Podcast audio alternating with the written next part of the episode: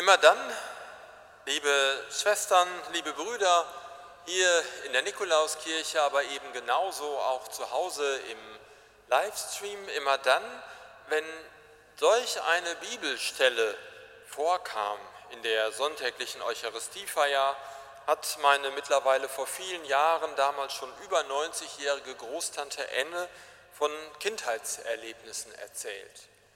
Wie es ihr ging als Kind, als Jugendliche, wenn sie solche Evangelienstellen gehört hat. Sie sagt, oft musste sie aus den Gottesdiensten herausgebracht werden, weil sie nur noch geweint hat, weil sie Angst hatte und in, ihrem inneren, in ihrer inneren Wirklichkeit den Schwefel der Hölle fast schon gerochen hat. Es wurde heiß, es wurde erschreckend, sie hatte Angst, sie wusste gar nicht, was sie machen sollte und über einige Wochen konnte sie dann gar nicht mehr zum Gottesdienst hingehen. Natürlich mag uns das eigenwillig heute vorkommen und doch der Text, den wir gehört haben aus dem Matthäus-Evangelium, ist wahrlich starker Tobak. Er wird ihnen antworten, so heißt es dort, Amen, ich sage euch, was ihr für einen meiner Geringsten nicht getan habt, das habt ihr auch mir nicht getan. Und weiter heißt es, und diese werden weggehen zur gerechten Strafe. Puh. Wie soll man denn dann weiterleben? Da kann man die Angst der alten Dame ja verstehen. Wenn ich an mich selber denke, an all das denke, was ich unterlasse, wo ich nicht richtig gehandelt habe, wo ich vielleicht keine Ressourcen frei hatte oder nicht freigeben wollte, weil mir anderes wichtiger war, wo ich Menschen, die vielleicht um etwas gebeten haben, diesen Wunsch abgeschlagen habe, überall da an Jesus so gehandelt zu haben, ich gebe ehrlich zu, das macht mir schon auch Sorge, was das denn hinterher bedeutet, was denn das für die Zeit nach dem Leben hier für mich, Jörg Hagemann, ganz persönlich bedeuten mag. Vielleicht geht es Ihnen da ähnlich. Wenn ich dann auf das gerade fertig renovierte Paradies, die Vorhalle im Paulusdom hier in Münster schaue, dann geht man von außen erst rein durch die erste Tür, kommt dann in die Halle und sieht dann zwei Türen. Und über der Tür ist eine Darstellung, die ist da später erst zugefügt worden, eine Darstellung angebracht, die Jesus, den Christus, als Richter darstellt, mit einem Schwert. Zwei Türen, eine rechte und eine linke. Was ihr den Geringsten getan habt, das habt ihr mir getan. Die eine Tür. Was ihr dem Geringsten nicht getan habt, das habt ihr mir nicht getan. Die andere Tür. Liebe Schwestern, liebe Brüder, da gebe ich ganz ehrlich zu, meine einzige Hoffnung, außer natürlich zu schauen, wo ich wirklich mich selber verändern möchte, wo ich das, was mir gegeben wird, verändern würde möchte, liegt letztendlich darin, wie denn dieser Richter dann wirklich handelt. Und die Menschen, die vor vielen Jahrzehnten die biblischen Texte für die Sonntage zusammengefügt haben, die stehen ja so nicht, wie wir sie gehört haben, in der Bibel drin, haben, so bin ich fest überzeugt, genau diese Frage in Theologie gefasst zu einer Antwort werden lassen, indem sie als Lesung eine Lesung aus dem Buch Ezechiel, das ist das 34. Kapitel dort, ausgewählt haben. Denn darin wird im Grunde genommen einer dargestellt, der der Richter sein kann. Da wird Gott dargestellt als ein Hirt, der aber eben auch richten mag. Und in dem Zusammenfügen der beiden Texte wird Theologie wortreich und authentisch deutlich. Deswegen macht es Sinn und es bringt mir Hoffnung und es bringt mir Leben, einmal einen Blick auf genau diese Lesungsstelle zu werfen. Dieses 34. Kapitel, man muss ganz ehrlich sagen, es wurde am Anfang etwas ausgedünnt für diesen Gottesdienst, nicht für diesen, sondern für alle Gottesdienste weltweit. Er besteht eigentlich aus einigen Versen im Vorfeld noch. Und dieses 34. Kapitel, es ist so etwas wie eine prophetische Scheltrede. Das hört sich eigenwillig an, aber es geht darum, dass der Gott des ersten Bundes, des sogenannten Alten Testamentes, prophetisch wahrnimmt und dem Propheten das dann natürlich sagen lässt als Prophetie, dass die gesamte Führungsriege Israels es nicht wert ist, diese Rolle zu übernehmen. Dass die gesamte Führungsriege Israels mit einem Handstreich aus ihren Ämtern weggefegt wird. Und Gott selber, Yahweh, er setzt sich ein als den Hirten, als einen König und Richter, der eben ein Hirte ist. Und dieser Hirte wird beschrieben. Der Hirte, er kümmert sich, er rettet, er weidet die, die einen Ort brauchen, um sich zu stärken und lässt sie ruhen. Er sucht die, die irgendwo verloren gegangen sind.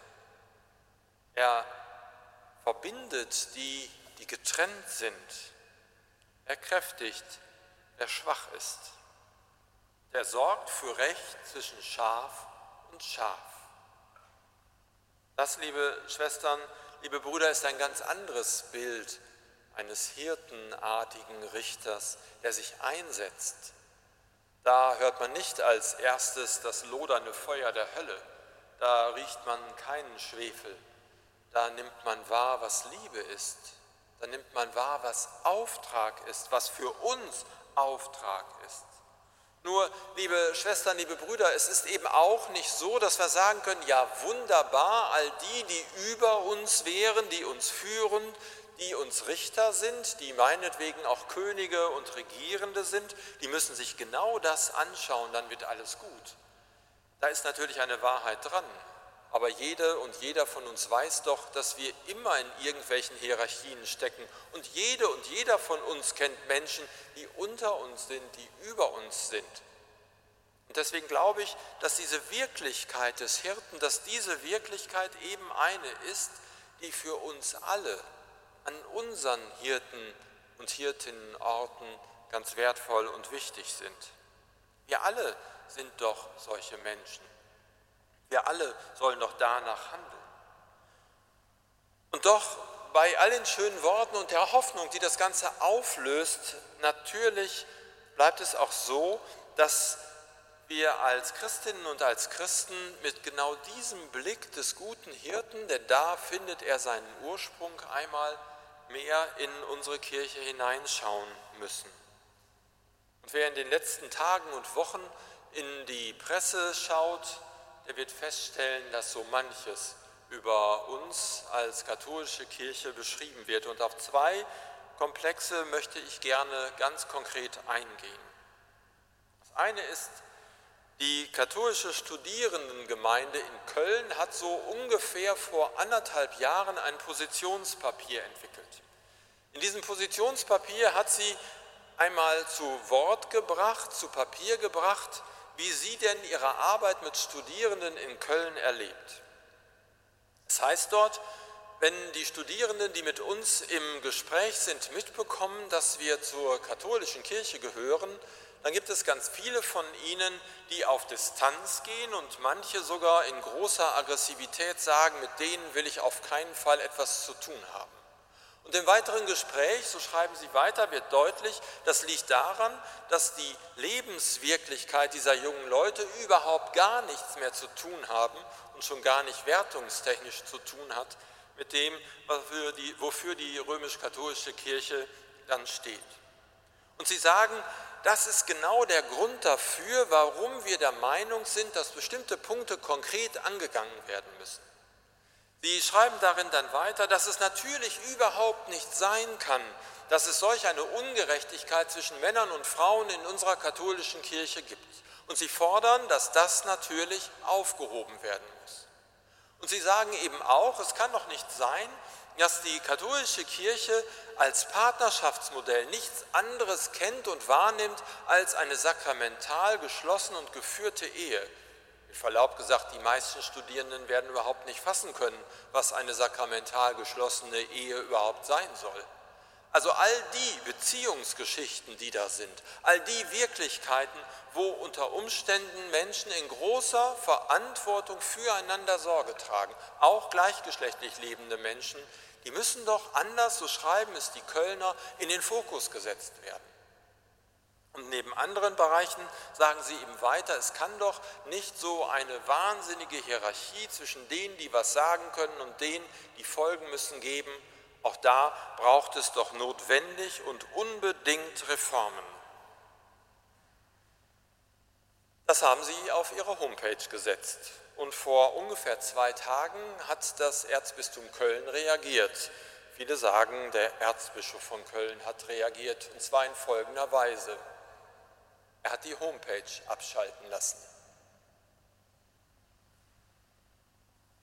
Ob das, liebe Schwestern, liebe Brüder, eine Form des Hirtenamtes ist, des Richter- und Königsamt am Christkönigsfest als Vorbildfest ist, da stelle ich groß die Fragen. Und ich sage Ihnen ganz ehrlich, ich bin froh, dass der Bischof von Münster scheinbar sowas nicht tut, weil sonst müsste ich erwarten, dass er mir jetzt mein Mikrofon abdrehen würde und in den vergangenen Jahren auch immer wieder, weil all die Punkte, die in diesem Positionspapier der Kölner Studierendengemeinde steht, in den Predigten der vergangenen Jahre von mir immer wieder gesagt worden sind.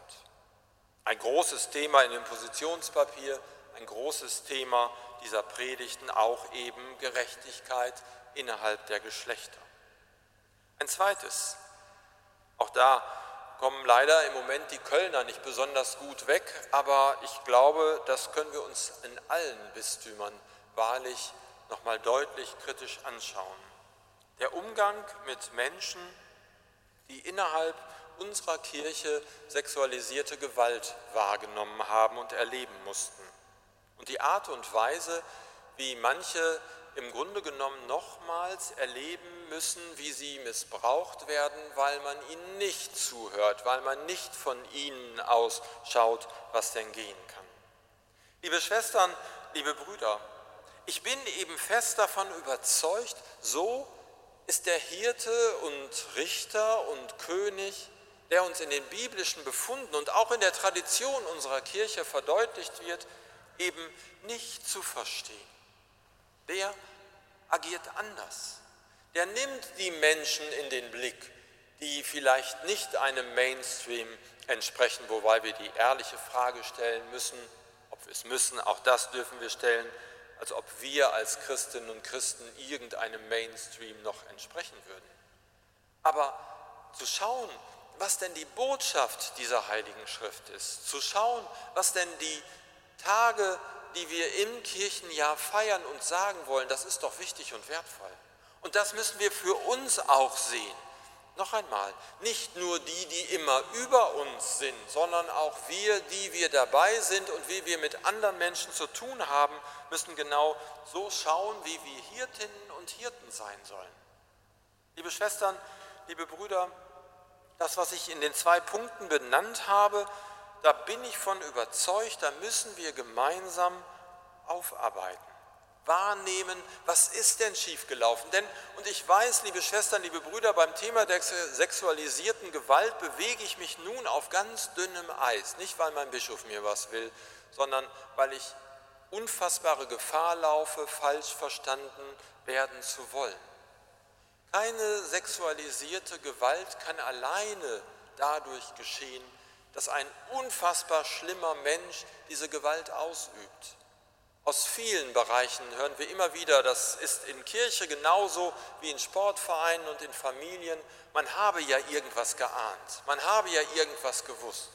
Das heißt, alle gemeinsam offenen Auges zu hören, was ist denn da, was nehme ich denn wahr, wo mache ich mir denn Sorge, wo glaube ich denn, dass etwas nicht richtig läuft. Oder wo war vielleicht auch in meiner Pfarrei, in meiner Gemeinde, in meiner Familie, in meinem Umfeld vor 10, vor 20, vor 30, vor 40 Jahren etwas, was mir jetzt kommt, wo ich Fragen stelle. Also wirklich offen miteinander umgehen. Denn, liebe Schwestern, liebe Brüder, das ist ein wichtiger Schritt dafür, dass wir uns verändern wollen als Kirche. Und das ist der Schritt, der dazu führt, dass wir miteinander versuchen, an Reformen zu arbeiten. Denn gesagt wird uns heute am Ende dieses Kirchenjahres eine unfassbar schwere Botschaft des Hirten, des Richters unseres Gottes.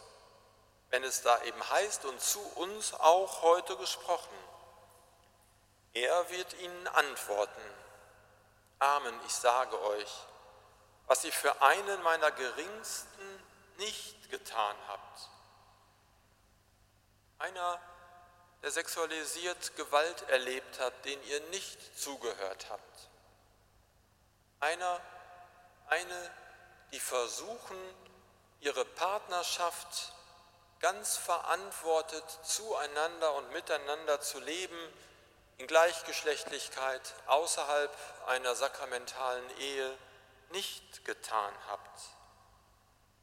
Was ihr für einen meiner geringsten nicht getan habt, das habt ihr auch mir nicht getan. Und diese werden weggehen zur gerechten Strafe.